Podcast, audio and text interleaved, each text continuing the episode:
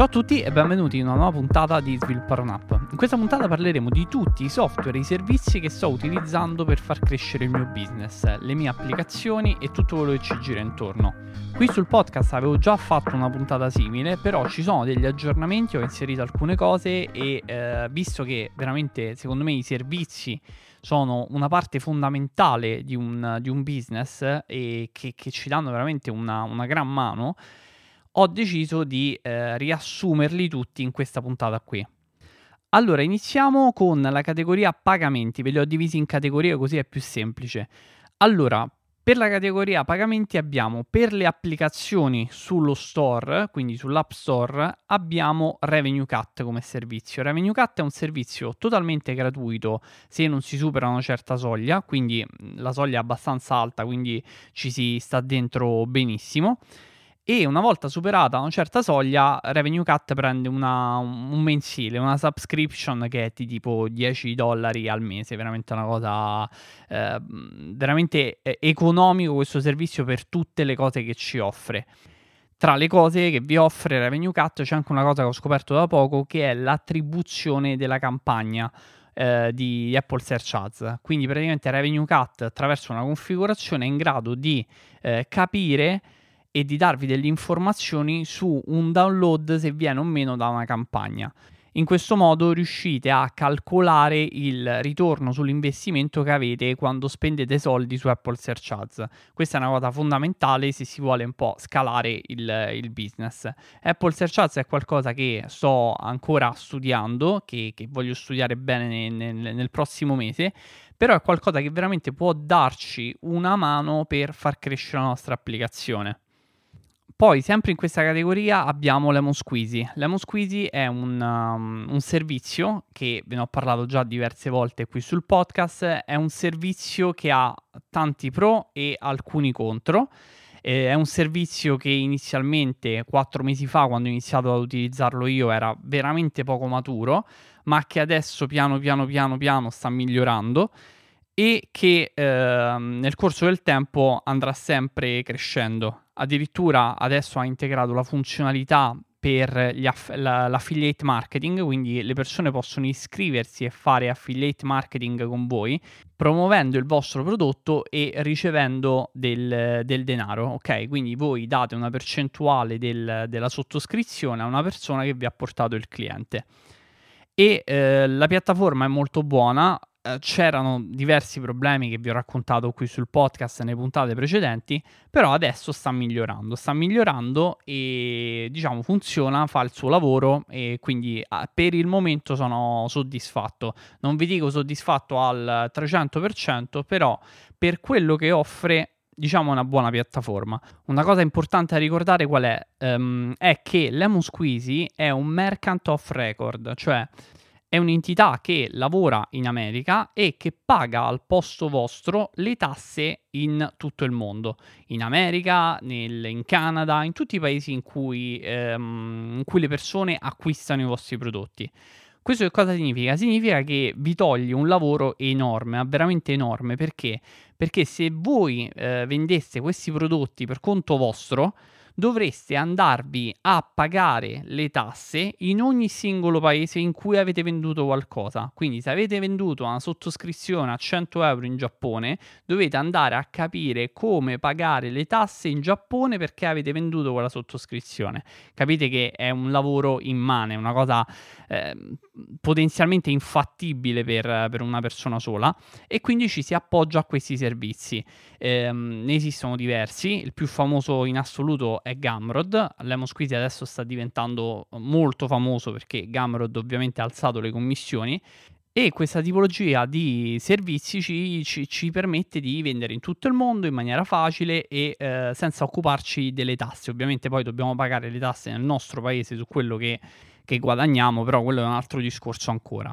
Poi l'avevamo accennato prima, Gumroad. Gumroad è un servizio molto simile al Lemon Squeezy con alcune funzionalità in più, ma anche con dei difetti. Ne abbiamo parlato già qui sul podcast. Uno di questi difetti è il design, che purtroppo non si accosta bene con i siti di oggi, su come sono fatti, con le interfacce dei prodotti che sviluppiamo oggi. Quindi ha un design che può piacere o non piacere, a me personalmente non fa impazzire, e quindi questo è uno dei difetti più grossi che ha Gumroad. Considerate che soltanto passando da Gumroad a Lemon Squeezy molte persone hanno avuto un miglioramento nel conversion rate, il che significa che la pagina di Lemon Squeezy converte meglio perché è disegnata meglio, ha un design più fresco, e quindi le persone sono più invogliate, incentivate a pagare, a mettere la loro carta di credito e a pagare tramite Lemon Squeezy. Sembrano dettagli, ma quando parliamo di grandi numeri, che non è il mio caso, anche queste piccolezze possono andare ad incidere. Gumroad ha un enorme vantaggio rispetto alle Lemon Squeezy, che è l'automation marketing. In pratica con Gumroad è possibile vendere un prodotto e poi mandare una serie di email alla persona che l'ha acquistato nei giorni successivi. Tutto questo in maniera semplicissima e gratuita, quindi Gumroad mette questo servizio a disposizione delle persone che vendono tramite Gumroad gratuitamente. Io come lo sto utilizzando Gumroad? Visto che Gumroad ha delle fee più alte rispetto alle Lemon Squeezy, sto utilizzando Gumroad per vendere dei prodotti gratuiti, cioè per vendere i miei lead magnet. Ovvero, le persone arrivano sulla pagina di Gumroad, possono pagare un prodotto quanto vogliono, ad esempio i miei libri, ne ho scritti 2, Introduzione all'App Store Optimization e The Perfect Keyword, che è uscito da poco, mettono 0 e possono scaricare il libro. Questo è un vantaggio perché se qualcuno vuole pagare può anche farlo. Se qualcuno vuole semplicemente scaricare il libro, deve per forza lasciare l'email. E l'email, ovviamente, poi io gli mando tutta una serie di email per poi convincerlo a comprare Astro. E questo, diciamo, è tutto per la parte di pagamenti. Poi passiamo alla parte di Analytics. La parte di Analytics, io per il sito uso un servizio che si chiama Pirsch. Pirsch praticamente è un software as a service che va ad installare un semplicissimo script sul vostro sito e permette di tracciare le analitiche del sito, quindi quante persone hanno fatto l'accesso, quanto tempo sono rimaste in pagina, tutte queste cose senza mettere dei cookie, senza utilizzare dei cookie. È una cosa eccezionale, cosa che Google Analytics non fa assolutamente. E ti dà un vantaggio, ovvero non essere cieco, perché per via della GDPR, che comunque è una cosa buona, una volta che l'utente accede a un sito internet, noi dobbiamo mostrargli un banner che gli dice accetta o non accetta i cookie. Se non li accetta, e la maggior parte delle persone non lo fa, noi non possiamo tracciarlo, non possiamo vedere quanto tempo sta in pagina, non possiamo vedere da dove proviene l'utente e tutte queste cose. Invece con Pirsch possiamo farlo senza utilizzare i cookie, quindi non dobbiamo mettere un banner, non dobbiamo fare nulla. Una cosa davvero molto molto comoda. Per quanto riguarda i software di Analytics, io uso anche Google Analytics e di conseguenza devi impostare un banner e tutto quanto. Uso Google Analytics per via delle ads su Google Ads, quindi se tu fai ads su Google devi utilizzare Google Analytics per tracciare le conversioni. Per quale motivo? Perché se fai pubblicità su Google, tracciare le conversioni permette a Google di capire come sta performando la tua campagna e di aggiustarla di conseguenza per migliorare le performance. Questa è la teoria, poi la pratica è un po' più complicata.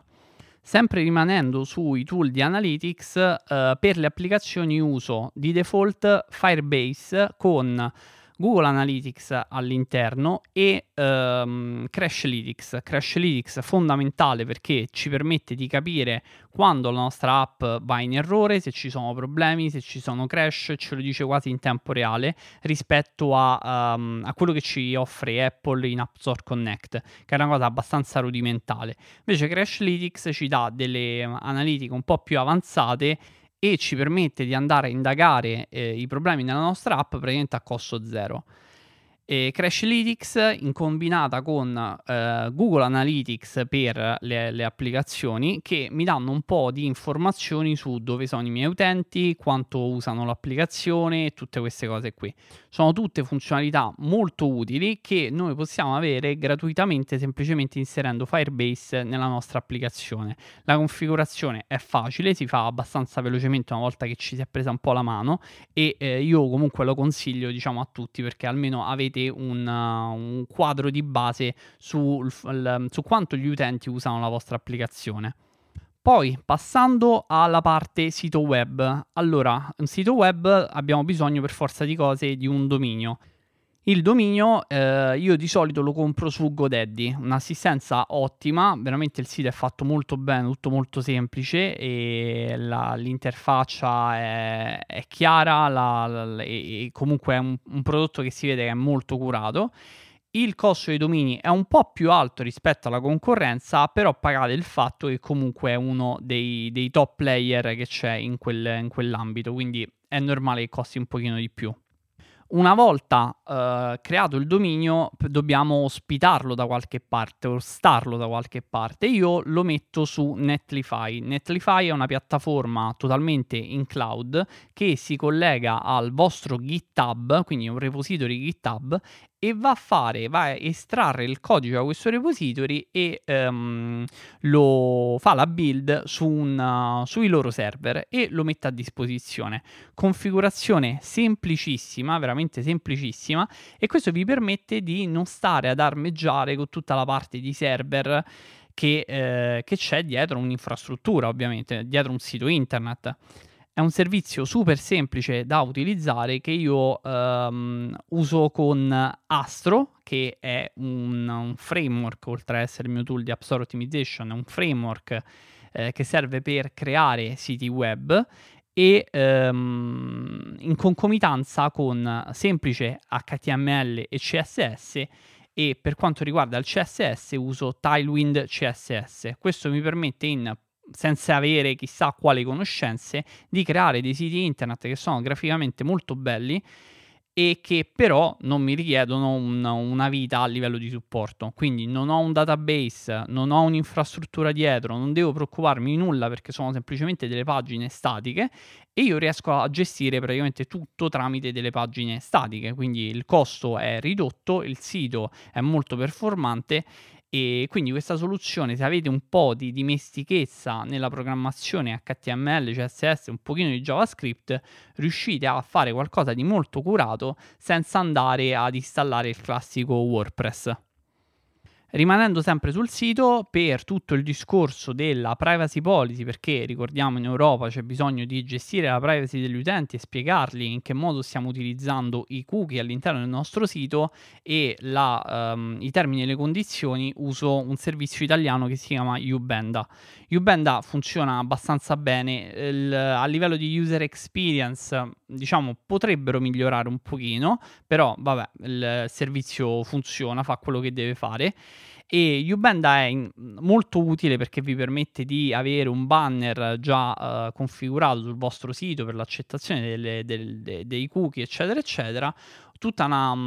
Vi gestisce tutta una serie di regolamentazioni sia europee sia estere sulla materia dei siti web, e lo fa molto bene. Il problema è che richiede tutta una serie di configurazioni che vanno fatte sulla pagina web. Perché? Perché nel momento in cui l'utente rifiuta i nostri cookie, noi dobbiamo andarli a bloccare, ovviamente, non è che li rifiuta e noi li piazziamo lo stesso. Quindi funziona molto bene, ma se siete proprio alle prime armi, non avete mai visto il servizio e dovete configurarlo da zero, diciamo c'è un po' di curva di apprendimento e dovete perderci una giornata o due. Poi, sempre parlando per il sito internet, abbiamo la SEO, Search Engine Optimization, quindi dobbiamo vedere come il nostro sito internet performa sui motori di ricerca. Se scriviamo un articolo dobbiamo cercare le keyword, se andiamo a creare una nuova pagina nel nostro sito web va ottimizzata, e per farlo io uso un servizio che si chiama Ubersuggest.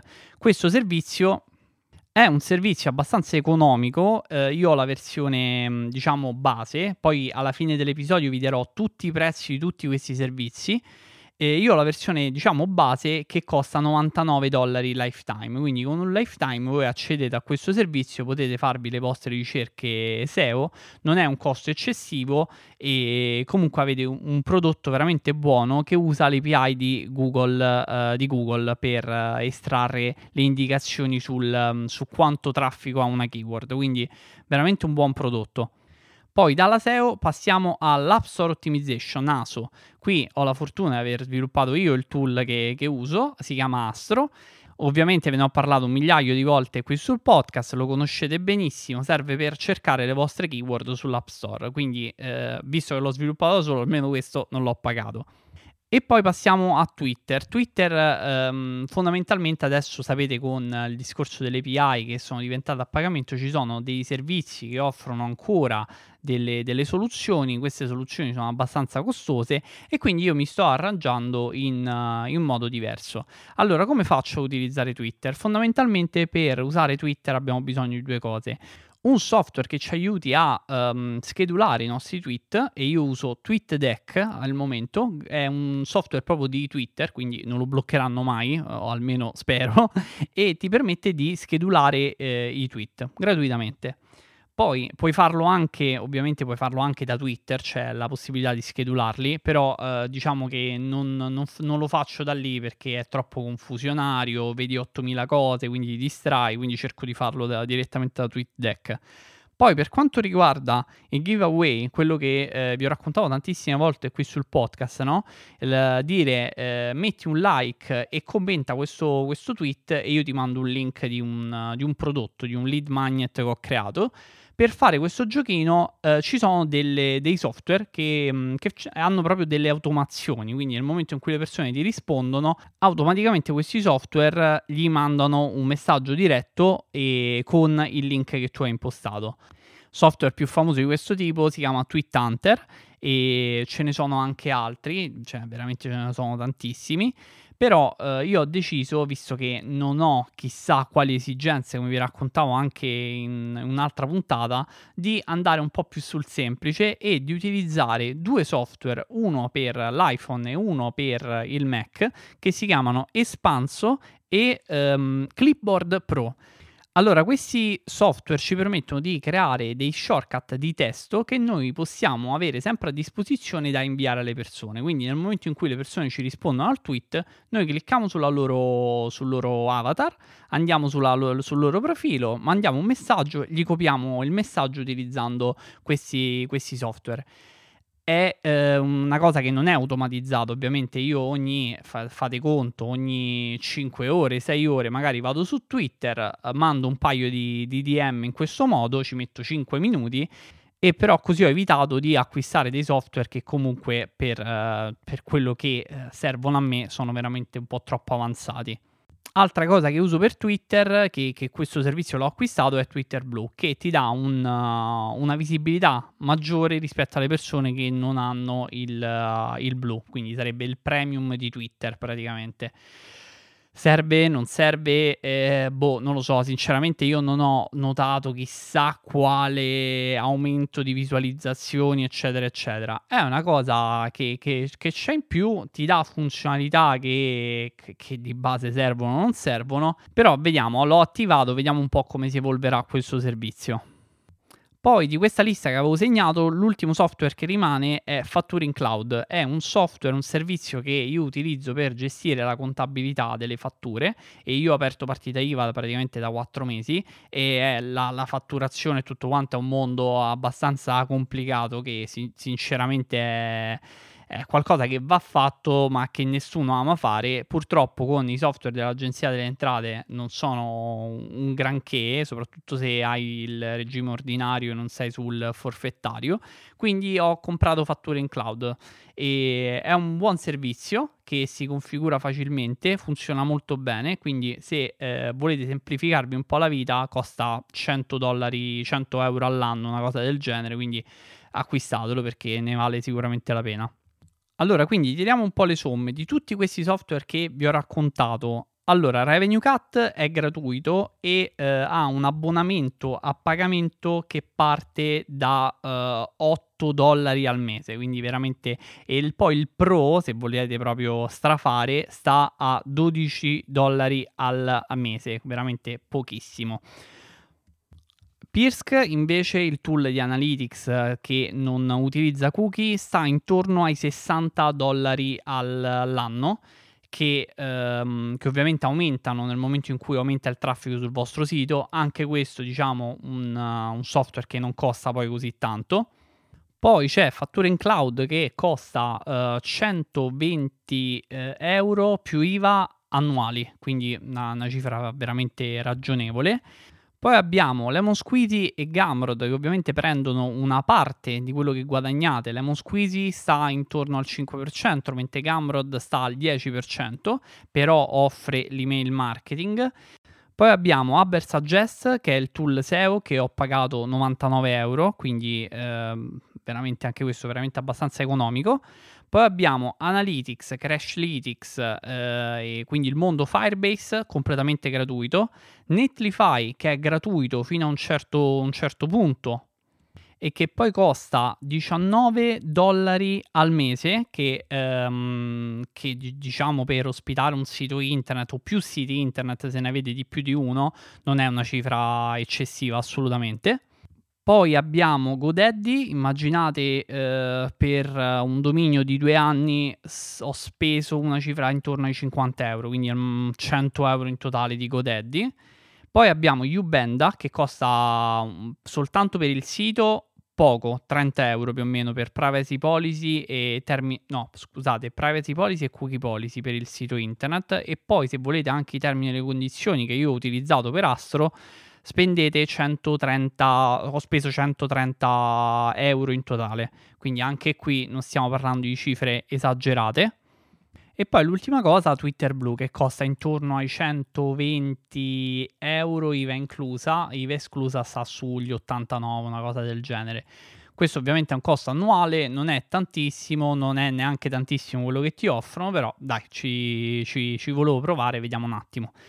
Quello che poi costa è anche il commercialista. Questa è una cosa che magari non abbiamo trattato tra i servizi, però a tutti gli effetti è un servizio, ci appoggiamo a qualcuno per farci fare una consulenza fiscale, e il commercialista costa abbastanza, costa sui 1000 euro all'anno, poi dipende, una media, no? Sul regime ordinario costa 1000 euro all'anno, se avete regime forfettario costa molto di meno. E quindi, senza considerare il commercialista, tutti questi servizi che vi ho raccontato in questa puntata da inizio anno, quindi da gennaio, da quando ho iniziato la partita IVA, li ho pagati all'incirca 600 euro, ok? Quindi non è tantissimo, non ho utilizzato chissà quali software, sono una persona abbastanza attenta alle spese, quindi non è che è facile cadere nella trappola, ok, compro questo, e quando in realtà poi non ti serve. Vedi il caso di Twitter, no? Magari un giorno fai 100 DM, per le settimane successive fai 4 messaggi al giorno, quindi non è chissà cosa. Però ecco, volevo fare questa puntata perché è sempre molto interessante capire quali sono gli strumenti che ci aiutano a fare meglio quello che facciamo, ci semplificano la vita, non ci fanno perdere tempo, e diciamo ogni strumento che poi aggiungiamo al nostro progetto diventa anche qualcosa che dobbiamo gestire, mantenere, eccetera. Deve essere qualcosa che ci semplifica la vita e non che ce la complica. Quindi è molto importante selezionarli, secondo me, con un criterio, con attenzione, e questi secondo me sono i migliori che ho trovato fino a questo momento. Ok, anche per questa puntata è tutto. Io, come al solito, vi ricordo che potete supportare il progetto lasciando una recensione su Apple Podcast oppure una stellina su Spotify, o condividendo le puntate sui vostri social network.